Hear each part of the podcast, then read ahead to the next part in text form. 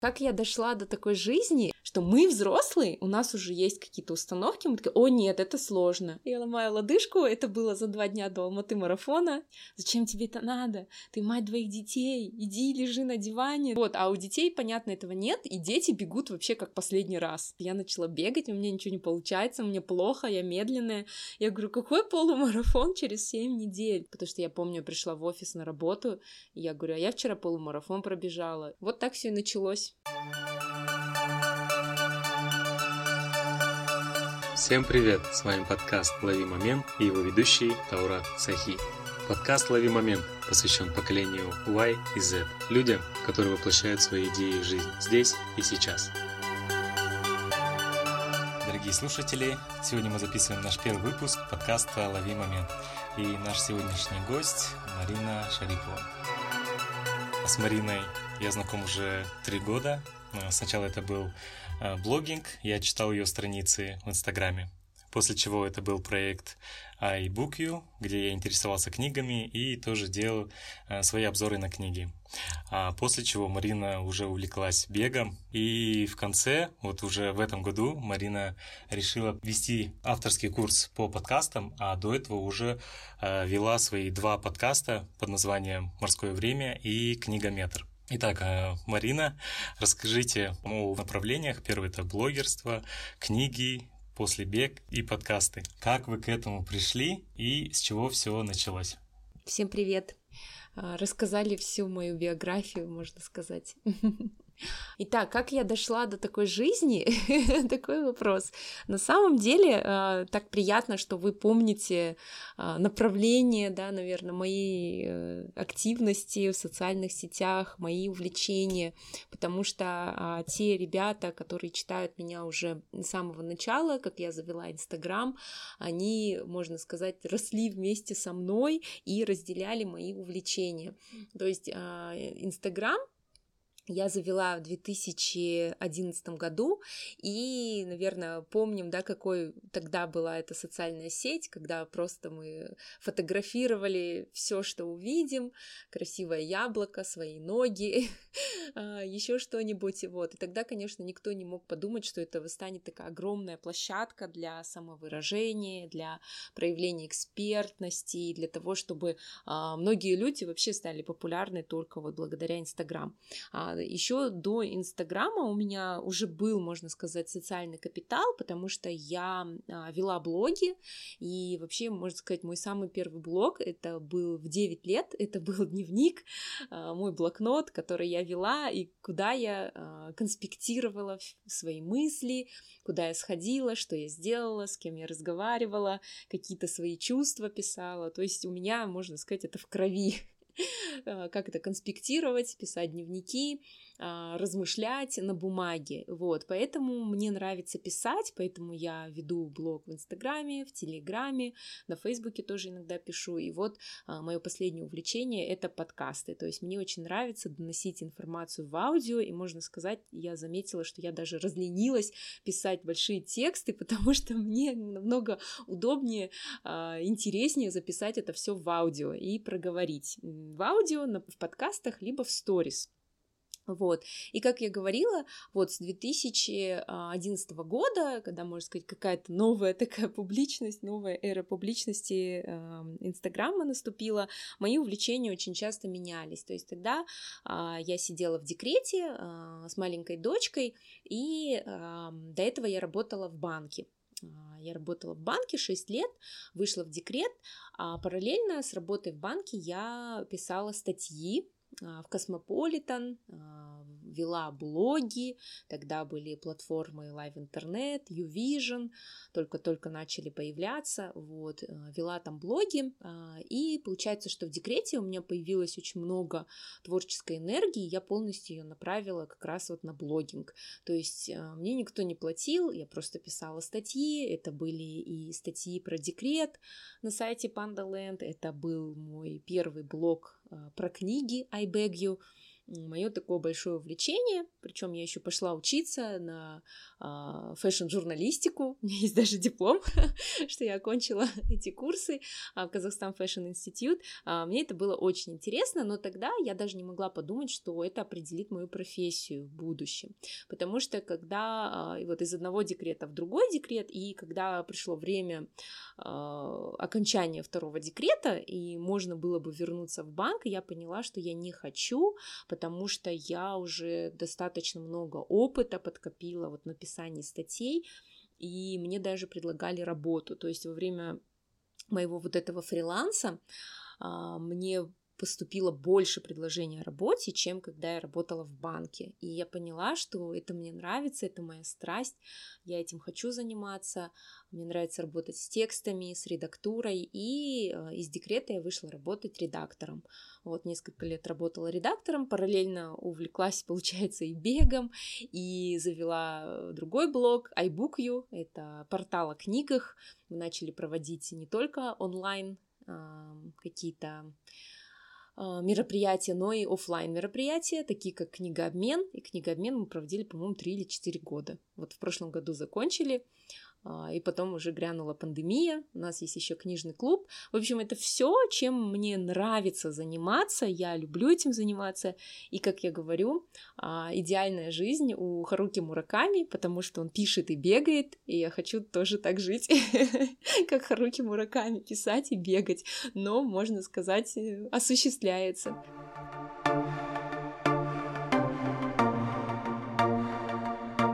А вот подкасты, как вы решили, или вы раньше слушали их где-то? Да, я э, начала слушать подкасты с подачи моей подруги Айны. Э, она мне сказала, есть такой классный подкаст «Веб-сарафан», обязательно послушай его, у меня столько вдохновения, столько мотивации после прослушивания этого подкаста, а я тогда практически не знала о том, что такое подкасты. Вот, я все-таки человек текста. Я люблю читать, и я даже не человек Ютуба. Я вообще не люблю смотреть видео. Если есть видео на какую-то тему и есть статья, я лучше прочитаю статью. Поэтому аудиоформат я тоже э, восприняла вначале в штыки.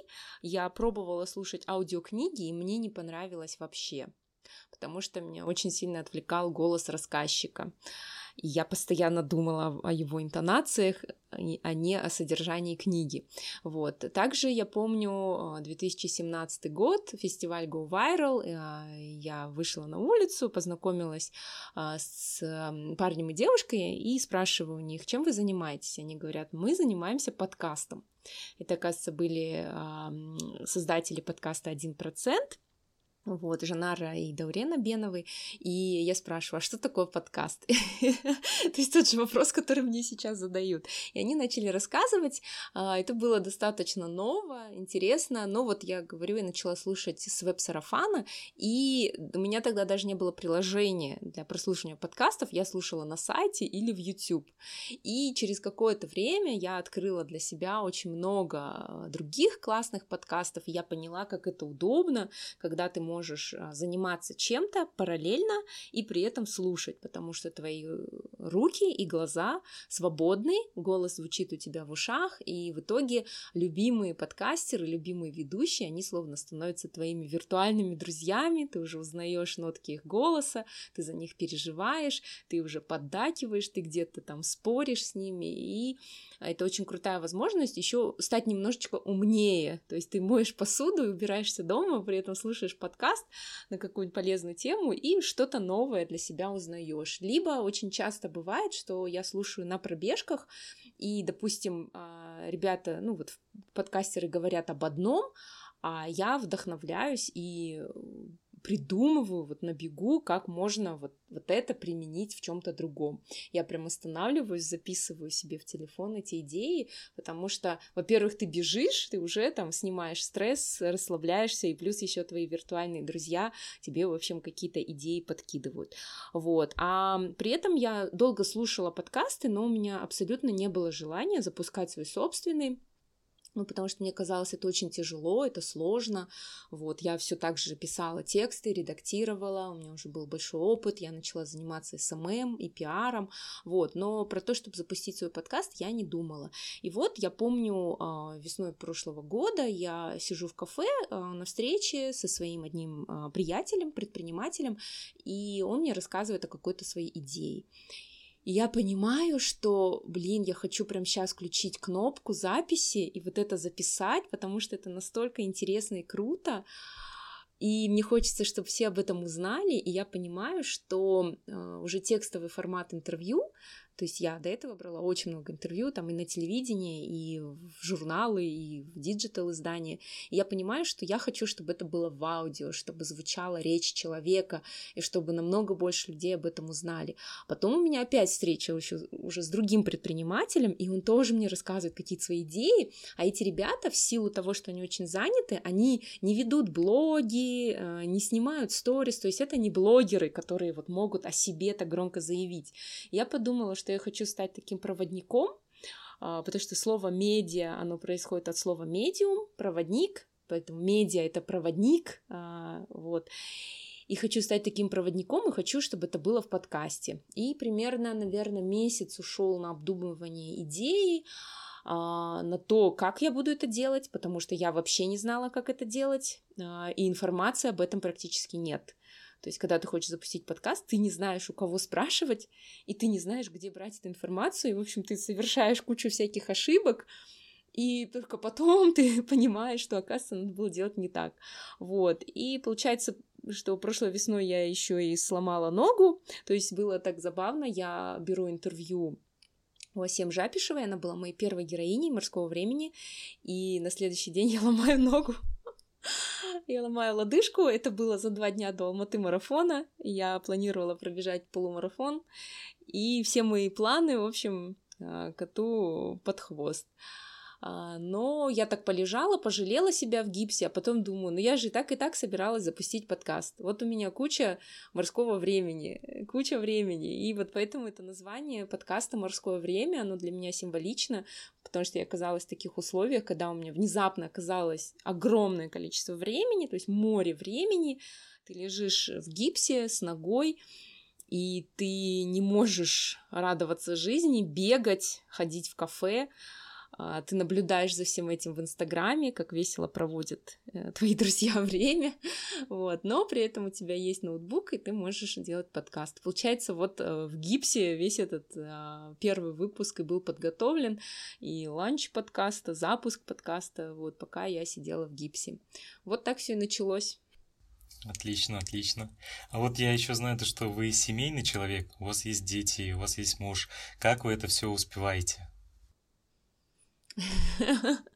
Если бы я все успевала, я бы вам рассказала.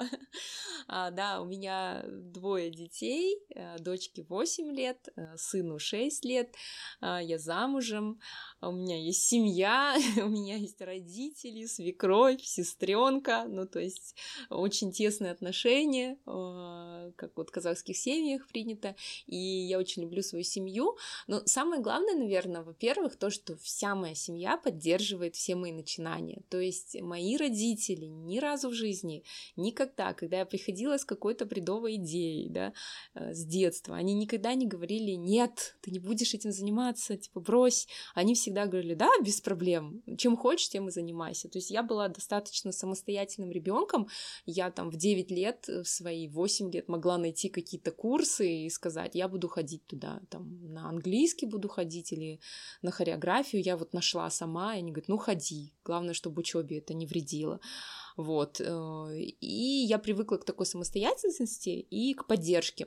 Вот, они всегда были за меня, и даже сейчас там большинство, ну хорошо, большинство там людей в свои 50-60 наверняка не знают, что такое подкаст, да, или что такое охваты в Инстаграм. Мои родители это все прекрасно знают, они меня читают и в Телеграме, и подкасты все мои слушают, причем они такие ложатся, включают кнопочку и такие лежат и слушают, как радиопередачу.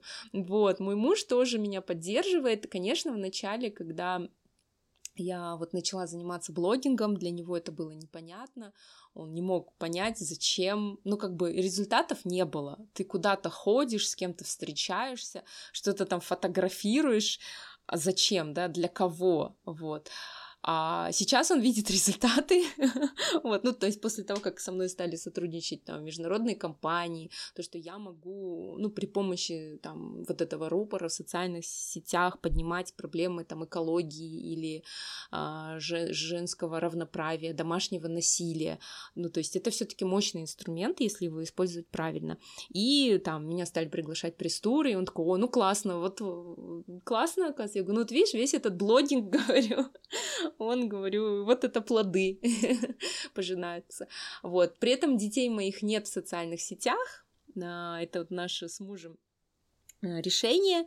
А, он изначально был вообще против, но потом я реально сама поняла, почему детей лучше не выставлять в социальные сети. И это, наверное, такой рекорд, да, что за 8 лет э, моя дочь ни разу не появилась ни в чьем профиле. То есть все сестренки, там, мамы, папы, все предупреждены, никто ни разу не засветил.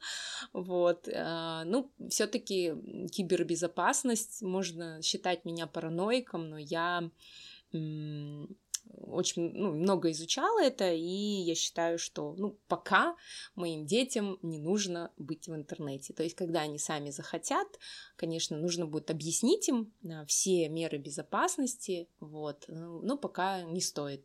Поэтому они нормально себя чувствуют, у них нормальное детство, у них нет смартфонов, у них только есть планшет. Нет, нет смартфонов. Ну, то есть э, планшет дочке мы дали только когда вот началась онлайн-четверть, четвертая четверть, и тогда у нее появилась своя симка, свой WhatsApp, свой Telegram. Она очень быстро э, всему научилась, вот, и она занималась. А до этого не нужно было. Ну, то есть были там GPS-часы, допустим, со своей симкой, куда вот мы звонили, когда она ходила в садик, в школу, а своего смартфона не было. А тогда чем сейчас занимаются ваши дети, ну, если они не сидят в смартфонах? Чем они занимаются? А, играют, вот. Ну, конечно, они любят мультики, они опробовали планшеты, все игры на себе, там сын очень быстро, конечно, научился скачивать игры, играть в игры. Естественно, они играют в это все, вот. Но они играют на улице, вот э, получается, что у свекрови частный дом, и здесь они могут гулять, и у них есть баскетбольное кольцо, и бассейн вот на лето, и они привыкли выходить на улицу играть. А, дочка очень любит лего, и вообще, мне кажется, она станет инженеркой или дизайнером, архитектором. Вот, она, причем в свои 7 лет спокойно собирает Икею. И когда мы взрослые, просто мы купили мебель Икея, и пока мы ходили туда-сюда, дочка взяла и собрала лампу из Икеи. И мы это увидели и такие, а, вау, супер, начали фотографировать, начали э, там хлопать в ладоши, и она так смотрит, говорит, а почему вы удивляетесь? А что, говорит, это разве сложно? И тут я поняла, как работает вот мозг детей, что мы взрослые, у нас уже есть какие-то установки, мы такие, о нет, это сложно. Я там смотрю на столик Икеи, ой, нет, я не смогу его собрать. Нет, я же ну, никогда этого не делала, наверняка это сложно, это не для меня. А у ребенка этих лимитов нет. Он не знает, что это сложно, он не знает, что это трудно, он идет и делает. И вот и она собрала эту лампу и говорит, ну а что в этом такого? Тот же самый Лего. Вот так вот забавно.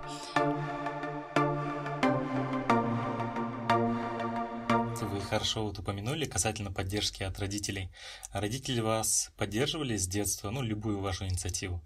А здесь вы сейчас как мама, и вот у многих людей, я думаю, э, бывают такие ситуации, когда родители против их выбора, э, хобби и так далее. Э, что бы вы посоветовали, порекомендовали в данном случае? Ну, уже став родителем, я понимаю, почему родители часто так поступают.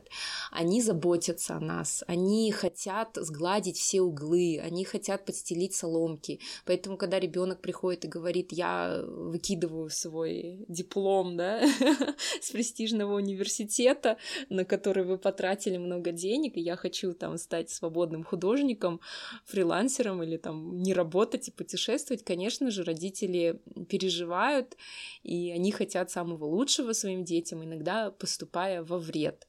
Вот. Я пока еще не могу считать себя опытным родителем. Даже когда мне спрашивают, как приучить детей читать, я говорю, ну подождите, мои дети вырастут, там 20 лет им будет, тогда я смогу давать советы. Пока я не могу никаких советов давать по воспитанию, поэтому я не знаю, как будет. А, вот, конечно, сейчас мы стараемся растить в такой атмосфере, что ну, ты можешь все, ты, ну, при этом ты а, как бы, как вот Спайдермен, да, with great power comes great responsibility, с большой силой приходит и ответственность, то есть ты э, свободен э, в своем выборе, э, мы хотим, чтобы э, дети были такими глобальными гражд...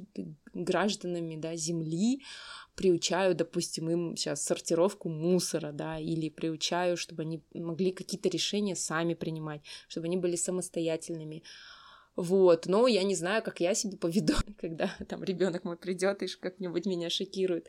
Вот, и мои родители, сейчас я вижу, да, что думаю, как вы могли там меня отпустить в Америку там в 17 лет на год к незнакомым людям жить. Это же какая смелость должна быть, это какое доверие. Они такие, ну да, ну типа, мы же тебя воспитывали, мы тебе доверяли. Ну вот так вот все и было.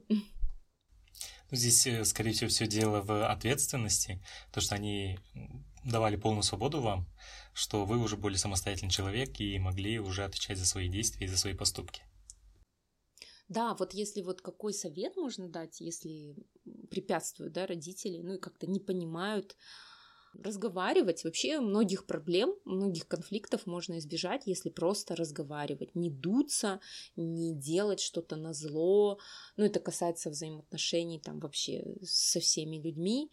Вот, а если просто поговорить и использовать э, я сообщение, да, то есть вот, э, вот когда вот ты мне говоришь так, там мне больно, да, мне неприятно, мне хочется, чтобы ты меня понял. Вот. А конфликт отцов и детей, он будет всегда. То есть вначале мы сами дети, и мы бунтуем, а завтра мы становимся родителями и пытаемся удержать своих детей. Это будет всегда. Наверное, совета у меня нет, вот, только пытаться разговаривать. Вот. И, конечно, может быть, мне повезло, что у меня такая поддержка от родителей. А, не у всех так, возможно. Вот, поэтому все-таки жизнь наша, и никто другой за нас ее не проживет. Поэтому даже если это будут ошибки какие-то, э, мы сами, возможно, должны их совершить, эти ошибки, сколько бы нам ни говорили, сколько бы родители не предостерегали, пока мы сами не совершим, может быть, мы не поймем. Ваше напутствие, ваш совет. а, ну, давайте теперь вернемся касательно бега. А мы эту тему не раскрыли. Вот э, что вам принес бег в плане Э, коммуникации, физического состояния. Бег. Вообще я бегала в школе, но если вспомнить, как у нас преподают физическую культуру, это урок физкультуры, это заставляют по пыльному стадиону бежать кросс, э, ты бежишь, вокруг пыль, у тебя колет бок, ты хочешь, чтобы это поскорее закончилось, ты вообще не хочешь ничем заниматься, какой спорт, какой ЗОЖ, да, какое преодоление, просто сдать нормативы, просто чтобы урок этот прошел. Вот. Наша школа еще выставляла э, на соревнования спортсменов, и так как я, ну так, немножко могла бегать не хуже всех, то меня даже выставили на соревнования, причем э, абсолютно не было никакой подготовки, была просто одна там пробная тренировка, э, вот, и все, завтра ты идешь на соревнования. Это были какие-то областные соревнования, меня поставили даже в дисциплину метания гранаты, я вообще не умела метать гранату, в общем, там же тренер мне объяснил, как это делается. Задача была просто, чтобы выступили. И тут неожиданно а, я... Также меня заявили на дистанции 400 метров, бег 400 метров, и неожиданно я прихожу третий. И для тренера это был шок, потому что, ну, я говорю, выставили просто так, лишь бы, лишь бы кто-нибудь участвовал. И тут третье место, все такие довольные. И я просто помню до сих пор это ощущение, когда я бежала к финишу. Я не помню, какое у меня было время. Было бы интересно сравнить, наверное, сейчас.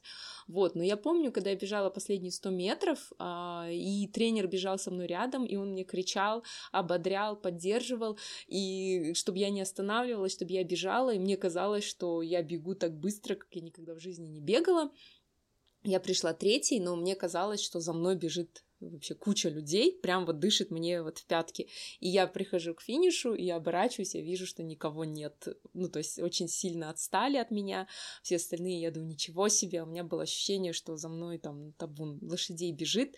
Вот. И я запомнила это ощущение, мне оно понравилось. Потом я училась в школе, а, в американской школе по обмену, и там я пошла в секцию, потому что там все дети участвуют в спортивных секциях. И так как я ничего больше не умела, то я пошла опять бегать. Я пошла на кросс-кантри, и у нас там были уже такие полноценные тренировки. Ну, понятно, тогда я не знала ни о том, что такое пульс, темп, часов у меня тоже не было спортивных. вот, просто тренер говорит тебе, что выполнять, и вы бегаете. И в этом, наверное, тоже отличается детский спорт, потому что мы взрослые, вот у нас, во-первых, есть какие-то рамки в голове, и мы уже знаем, ой, я не смогу, ой, мне тяжело, а мозг всегда тебе говорит, что тебе тяжело, остановись, зачем тебе это надо, ты мать двоих детей, иди лежи на диване, да, иди там чай готовь, как все, да, зачем тебе нужен этот бег? Вот, а у детей, понятно, этого нет, и дети бегут вообще как последний раз. И поэтому у нас тоже соревнования были вообще как последний раз, вот, и мне это очень нравилось. То есть была команда, а, это было интересно выезжать на соревнования, то есть такой желтый скулбас каждую субботу в 6 утра ты приезжаешь к школе и везут тебя на соревнования по всему штату, и мы даже участвовали в чемпионате штата. Вот. Но после этого я очень долго не занималась спортом, и вообще я даже не знала, что а, взрослые люди могут бегать. И мне казалось, что марафоны это только для профессиональных спортсменов. И вообще бег как вот какая-то философия, любительский спорт пришел а, к нам, наверное, в 2015 году, ну, я так думаю, вот, когда люди начали, взрослые люди начали участвовать готовиться там к полумарафонам. А, как раз в 2015 году в Казахстан пришла школа Love Running, я о ней узнала, и я пошла туда бегать. И э, у них есть программа а, «Подготовься к полумарафону за 7 недель». И это казалось какой-то фантастикой. Я записалась на эту программу и не верила до последнего, потому что я начала бегать, у меня ничего не получается, мне плохо, я медленная. Я говорю, какой полумарафон через 7 недель? Но когда ты тренируешься по плану тренера, и когда у тебя есть домашние задания, когда ты в команде, вы друг друга подстегиваете, вы друг друга поддерживаете, вы соревнуетесь друг с другом на каком-то интервальном беге, и ты видишь, какой у тебя прогресс, то есть я вначале бегала самое последняя, ну, то есть э, медленнее меня бегала только э, девушка, которой было за 50 лет, вот, и, и я перед ней. А потом на интервалках я уже, когда начала догонять и обгонять мальчиков, я поняла, что, оказывается, э, есть прогресс. И да, я пробежала и десятку тогда, это был 2016 год, и полумарафон, и вот этот первый полумарафон, это, наверное, была такая больше психологическая отметка, что я смогла Неужели вот я смогла без остановки 21,1 километр пробежать на этих худеньких, тощих ножках? Вот, для меня это было такое вот преодоление, потому что я помню, пришла в офис на работу, и я говорю, а я вчера полумарафон пробежала, и все такие, вау, типа, как? Ну, там ребята бегали уже десятки, такие, типа, как без остановки? Я говорю, да, вот. Но после того полумарафона я думала, что я выброшу свои кроссовки, больше никогда не буду бегать, ну, такие дистанции, но с тех пор прошло сколько уже, ну, почти 4 года, я пробежала 10 полумарафонов, один полный марафон, и неизвестно сколько десяток, вот, и можно сказать, что э, это меня очень увлекло, и что мне дал вот этот любительский спорт, э, во-первых, когда ты уже становишься взрослым, у тебя появляется ну, более-менее там какая-то стабильная работа, финансовая, да, стабильность, дру- друзья там твои, там, школьные, университетские, дети появляются, то пропадает вот этот дух авантюризма, ну, то есть быт, дом, работа, дети, к чему стремиться, да? Да, ты можешь стремиться там в бизнесе сделать больше, лучше, денег больше заработать, но вот это вот какое-то вот детское, да, вот это юношеское, вот это вот э, соревновательный дух, его нет уже, потому что все мы взрослые, да, и как бы нет. А когда ты начинаешь заниматься любительским спортом, это вот и бег, и плавание, вело, триатлон, лыжи, да, скандинавская ходьба, просто ходьба, то, во-первых, ты попадаешь э, в комьюнити, в тусовку людей, которые увлечены тем же. Ну, условно, если ты сидишь на, в гостях с родственниками, то ты не можешь обсуждать темп, э, пульс, да, за сколько кто пробегает, кипчоги кто такой, да, все это. Ты не можешь это обсуждать, тебя не поймут. А тут ты такие же сумасшедшие люди, как ты, такие же беганутые рядом с тобой, и они тебя понимают. И когда ты говоришь, блин, я опять, я купила десятую пару кроссовок, и они тебе говорят, вау, какие, да, вот, или там часы обсуждаешь. То есть э, есть совместные, ну, какие-то интересы, и э, вот это вот, э, как я говорила, вот это чувство какого-то и соперничества, и какого-то преодоления, оно тоже появляется. Раньше были, помните, были марафоны, соревнования в нашей докарантинной жизни. Вот, тогда я тоже открыла для себя вот эти международные путешествия, когда ты планируешь поездку на какой-нибудь международный марафон или заплыв, ты участвуешь, ты видишь новый город на бегу, и это очень круто, ты видишь, как проходят это ну, международные забеги, сколько болельщиков выходит, что люди любых возрастов, национальностей, веса, да, они выходят и э, бегут и ты думаешь, ну мне точно нет никаких оправданий, когда рядом с тобой бежит дедушка, да, немец, и тебя обгоняет, и думаешь, какое у меня есть оправдание. Ну и плюс э, бег, это вот в наше стрессовое время, это прям отличный способ разгрузить свою голову, то есть когда у меня прям какие-то, ну, какой тяжелый день стрессовый, да, блин, надо побегать. Иногда бывает настолько тяжело, что ты вообще не хочешь выходить на улицу. Вот вчера, например, у меня был такой тяжелый день, а мне нужно бежать 18 километров. И я вообще не в состоянии, я лежу на кровати и думаю, я не хочу бежать. Вот, поэтому очень классно, когда у тебя есть команда, какой-нибудь напарник, ну, с кем ты можешь договориться, и он не даст тебе сойти. Вот, договариваемся с ребятами из беговой группы, и э, вот мы договорились с девушкой, и я знаю, что она меня ждет и что, как бы, я же не могу не прийти, я приезжаю, ей тоже неохота бегать, и мы начинаем бежать, мы начинаем разговаривать медленно, и потом все, и 18 километров уже за плечами, и такое чувство гордости за себя, удовлетворения, вот, так что это волшебно. Ну и, конечно, я бы, конечно, рекомендовала заниматься с тренером, а, хотя бы пройти какой-нибудь курс у тренера, чтобы познать вот азы, чтобы не навредить себе, потому что я начинала бегать самостоятельно, и у меня сразу заболели колени, движений, я не разминалась, не растягивалась, и потом, когда ты вообще не знаком, ну, с тем, что такое бег, ты выходишь, например, утром и не знаешь, сколько тебе бежать. Ну, то есть, окей, по самочувствию, может быть, 2 километра, а может 12 километров, и как бы и мало бегать вредно, и много бегать вредно, вот, поэтому нужна какая-то система, вот, и я занимаюсь э, вот в том же I Love Running, у меня тренер э, Михаил Красилов, э, чемпион, победитель многих забегов, его рекорд на 10 километрах — это 29 минут с чем-то. Конечно, очень-очень быстро. И я вижу прогресс. То есть я вижу, что я из месяца в месяц прогрессирую, хотя объемы возросли и тренировки очень сложные, но на забегах бегать намного легче. То есть у нас свои контрольные забеги в группе, потому что марафонов нет, уже легче, и ты видишь, как ты растешь, и это очень вдохновляет, конечно очень много рассказала про бег. Я просто могу очень долго рассказывать. Интересно, э, у вас все началось уже, по сути, с детства. У меня такой еще вопрос. Исходя из всех ваших ответов, вы остаетесь всегда в потоке и делаете то, что вам нравится. Где вы черпаете эту вот э, мотивацию, самомотивацию, энергию, чтобы заниматься теми делами, которые вам интересны?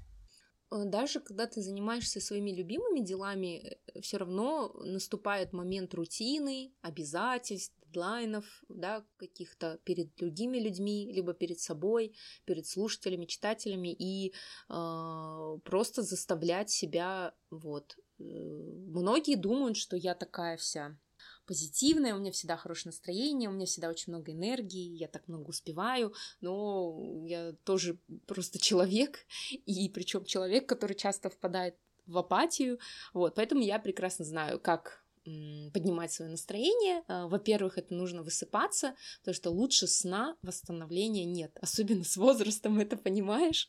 Вот, если раньше ты там мог всю ночь тусить, а потом еще утром учиться и работать, и потом опять тусить, и у тебя была куча энергии, то сейчас это не так. Вот, поэтому, э, чтобы не быть злой и не кидаться на людей, запивая литрами кофе, то э, наилучшее это высыпаться. Причем спать и днем, вот, это лучшее восстановление. А, также я не вижу ничего плохого в том, чтобы лениться, Просто если вам не хочется сегодня ничего делать, ну и вы можете себе это позволить, да, допустим, то устройте себе день лени, включите Netflix, посмотрите сериалы, поваляйтесь, погуляйте. Вот, я вообще ленивый человек, я часто устраиваю себе такие дни, вот. А, но иногда бывает, что трудно начать, допустим, вот сегодня, вот я вчера пробежала 18 километров, и сегодня я встаю, и я понимаю, что я вообще не отдохнула, ночью плохо спала, и получается у меня был звонок, и вот сейчас у нас запись интервью, и я думала, как же я буду сидеть? Я даже сидеть не смогу, у меня вообще нет энергии, нет сил, как я буду говорить, но мы вот подключились, и главное вот подключиться. Даже когда вот тебе нужно работать, главное же сесть, открыть этот Word, да, и начать печатать, и потом ты уже входишь в поток. Вот как вы правильно сказали, состояние потока. А, я очень люблю это состояние, это когда, да, у тебя, возможно, разные обстоятельства, ты устал, ты не в настроении, но ты садишься, и я себе говорю, вот просто сядь за комп и сиди. Вот просто не вставай и сиди. Открываешь этот текстовый редактор, а, допустим, нужно там сдать статью, сидишь и просто начинаешь печатать всякую ерунду. Я сижу и печатаю, я не знаю, о чем писать, я так устала.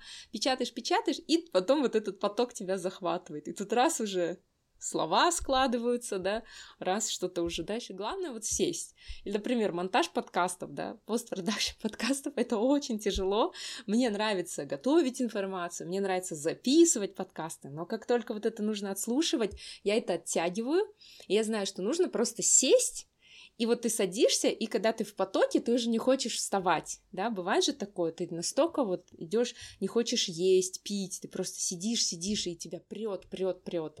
Вот это самое крутое ощущение, вот. Но вдохновение, если ждать, часто его не бывает, поэтому просто садиться и начинать делать, вот. Ну и бег, конечно, тоже помогает.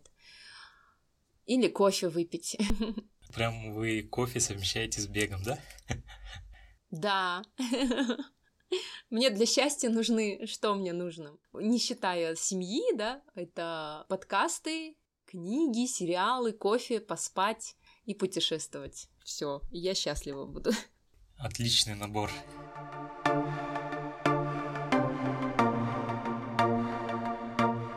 Спасибо, Марина, за сегодняшнее интервью. И хотелось бы его закончить блиц-опросом. Я задам вам несколько вопросов, Итак, первое. Сколько книг вы прочитали до сегодняшних дней? Мне сложно сказать. Ну, наверное, книг тысячу, может быть. Может быть, меньше, 600. Ну, больше 500. Да, мне кажется, больше. Отлично. А, следующее. Место, страна, в которое вы бы хотели вернуться снова. Лиссабон, Португалия. Я обожаю этот город, я была там два раза, и мне все там нравится, и Лиссабон мне чем-то напоминает Алмату, потому что Лиссабон, он более маленький, провинциальный, э, в отличие от Барселоны или Парижа, ну, от признанных европейских столиц, но при этом он такой э, теплый, солнечный, там вкусная еда, там ездят трамваи, ну, то есть, когда у нас раньше были трамваи, это мне напоминало Алмату. Вот туда я хочу вернуться. Ну, надеемся, в следующем году вы туда съездите обязательно. Да, надеюсь. Э, следующий вопрос. Какой навык вы бы хотели освоить на профессиональном уровне сейчас? Я думаю, видеомонтаж. Видеомонтаж? Вы хотите выйти в YouTube? Мне нравится монтировать ролики. Пока я монтирую для сторис, и для ТикТока. Я начинающий тиктокер. Вот. Мне нравится продумывать планы, заранее снимать, а потом это все собирать. Вот. Конечно, я пока только учусь, но, наверное, вот этот навык я бы хотела освоить. А, про YouTube у меня есть YouTube канал, который я когда-то вела. Он был а, книжный канал а, и про путешествия. То есть, э, как вот тогда было популярно путешествия выкладывать, влоги свои из путешествий, и плюс я делала книжные обзоры. Но я его забросила, и, конечно, в будущем хотела бы возобновить. Хорошо. Как вы выбираетесь из депрессивного состояния? Я ем что-то вкусное, смотрю сериалы и сплю. Или иду на пробежку. Хорошо. Следующее. Выйдя в поход в горы, кого бы вы взяли с собой? Можете назвать имя человека и почему. А, в горы я бы взяла свою подругу Саю. Мы вместе бегаем, и мы вместе ходим в горы. Нам нравится идти в гору и болтать, и фотографироваться параллельно. А потом на горе а, есть э, вкусняшки, пить кофе. Без кофе никуда. Да. А с кем из ныне живущих людей вы бы хотели познакомиться лично и почему? Вау очень много таких людей. Чаще всего я их зову к себе в подкаст с тем, с кем я хочу познакомиться. Так, из живущих лично. Я думаю, что это, наверное, будет кто-то из писателей. Пусть это будет Мураками. Я бы поговорила. Мне очень понравился распорядок дня, который он написал в книге, о чем я говорю, когда говорю о беге. И мне так понравилась вот эта японская сдержанность и его распорядок дня, что у него в жизни все четко и понятно. Он занимается тем, что ему нравится, а то, что ему не нравится, он этим не занимается. Потому что я очень сильно боролась с этим с собой, я кидалась, бросалась на все, в итоге энергию растрачивала. И никакого результата не было. И только вот в прошлом году я начала очень сильно работать над планированием, тайм-менеджмент, над своими целями, училась отказывать, училась не брать то, ну, как бы, что мне не нужно. И до сих пор учусь, но вот Мураками, мне кажется, достиг какого-то дзена. А, вот с Мураками хотел познакомиться и с Максимом Ильяховым. А Максим Ильяхов это у нас? Это главред, это редактор, а, он ведет сайт главред, а, Инстаграм, Телеграм-канал Главред, преподает в школе редакторов. А, я была на его мастер-классе, и мне тоже очень импонирует вообще его жизненная философия. То есть, да, вот эти люди, и Мураками, и Ильяхов, они профессионалы в своей сфере, но мне очень нравится их распорядок жизни. Ильяхов тоже публиковал, как он работает, как он работает над задачами, и это просто идеальная схема. У него есть запись в блоге, и я тоже почитала и думаю, ну надо же, как какой высокий уровень самоорганизации и насколько человек вот привержен своему делу и отсекает все лишнее. Вот, вот такими людьми я восхищаюсь. Отлично. И кем вы себя видите через 10 лет? Через 10 лет я вижу себя писательницей. У меня есть большая мечта написать книгу, и причем надо мной уже смея... смеются, все троллят. Ты типа три года назад еще обещала на... написать книгу. А, но это такая большая цель. Я думаю, что я к ней приду. Я уже начинала писать. Я написала много рассказов, и ни один из них не увидел свет. Uh, почему-то вот, несмотря на то, что я там в блоге могу все что угодно писать, да, и прям все рассказываю, там, показываю, а, вот, а это такое мое личное, можно сказать, э, художественное произведение. Я обучалась на курсах, литературных курсах у Ильи Одегова, и мне это очень нравится. Это просто супер круто. Вот как бег круто, да, Таурат, меня понимаете, также и э, писать художественную прозу это очень круто. А самое крутое, когда э, ее читают, и люди верят, и они испытывают эмоции, и они плачут, переживают, и они хотят продолжения. То есть я не публиковала пока свои рассказы, но я давала на тестовое чтение. То есть читателям своего канала я сказала, я вам скину ссылку, но если вы мне дадите обратную связь. И это был небольшой рассказ, и люди прям, они поверили в героев. Мне кажется, это самое важное вообще для писателя если ты сумел создать такие образы, которые реалистичны. Вот. Пока меня занимают подкасты, То есть это все нон-фикшн, да, все-таки, но я очень хочу заниматься fiction. Надеюсь, что у меня будет приятное морское время, не перелом ноги, а что-то приятное, когда я смогу заняться. Так что через 10 лет я бы хотела, чтобы меня знали, наверное, как писательницу. Вот, я хочу, чтобы мои романы были переведены на много языков мира. Отлично. А наши цели идентичны. Я тоже себя вижу через 10 лет писателя, поэтому думаю, мы будем сидеть в каком-то книжном магазине и смотреть ну, на наши труды. Да, я бы, ну, через 10 лет я бы хотела продолжать бегать марафоны, трейлы, ультрамарафоны, такая вот э, продолжать быть такой беспокойной мамочкой, которая убегает, там, бегает, участвует э, для себя, для своего удовольствия. Вот, и, кстати, насчет писательства, вот, у нас с вами, Таурат, еще есть время, потому что все лучшие писатели, они начинали или становились известны там после 40, после 50, так что можно еще не торопиться, накапливать жизненный опыт, багаж и потом уже писать. Ну, супер-супер, значит, у нас еще есть время, и мы будем к этому готовиться. И последний мой вопрос. Э, в будущем ваши дети прослушают этот эпизод, этот выпуск, ваше напутствие для них, когда они прослушают данный выпуск. Классный вопрос. Вообще суперский. Ой, Айжан, Айдарик, я хочу, чтобы вы знали, что э, мы с папой вас очень сильно любим и всегда будем вас поддерживать, и мы хотим, чтобы вы были счастливы. Чем бы вы ни занимались в жизни, самое главное, чтобы вы были счастливы, э, вы реализовали себя, были и были честными, достойными людьми. Ну, надеюсь, ваши дети, прослушав, обрадуются, обнимут свою маму. Я обязательно дам им послушать, это классная идея.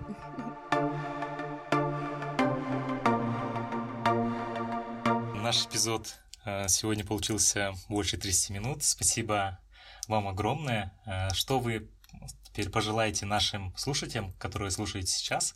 А, спасибо большое всем, кто послушал этот эпизод. А, спасибо вам, Таурат, за то, что пригласили. А, вам в первую очередь хочу пожелать процветания подкасту. Буду с нетерпением ждать развития подкаста, новых эпизодов, вот, достижения ваших целей, написать книгу, э, пробежать все марафоны, которые вы бы хотели пробежать. А слушателям хочу пожелать ловить момент, жить здесь и сейчас, потому что, ну, никто не проживет за нас э, эту жизнь, никакие соседи, родственники, да, э, это наша жизнь, и мы сами ее строим не когда-нибудь в будущем, а здесь и сейчас. То есть, как есть такое выражение, жизнь — это то, что проходит с нами, пока мы строим планы. Поэтому берите от жизни все, будьте счастливы, это самое главное, вот это внутренняя гармония, счастье, высыпайтесь, занимайтесь спортом, пейте хороший кофе, читайте хорошие книги и слушайте подкасты. Все, спасибо, Марина, и до новых встреч. Всем пока.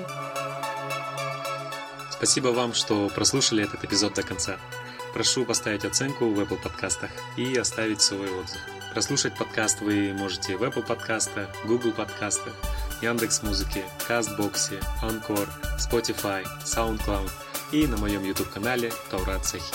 Отмечайте меня в сторис, пишите мне в директ, я с радостью вам отвечу. Все ссылки будут в описании. И напоследок, друг мой, прямо сейчас лови момент.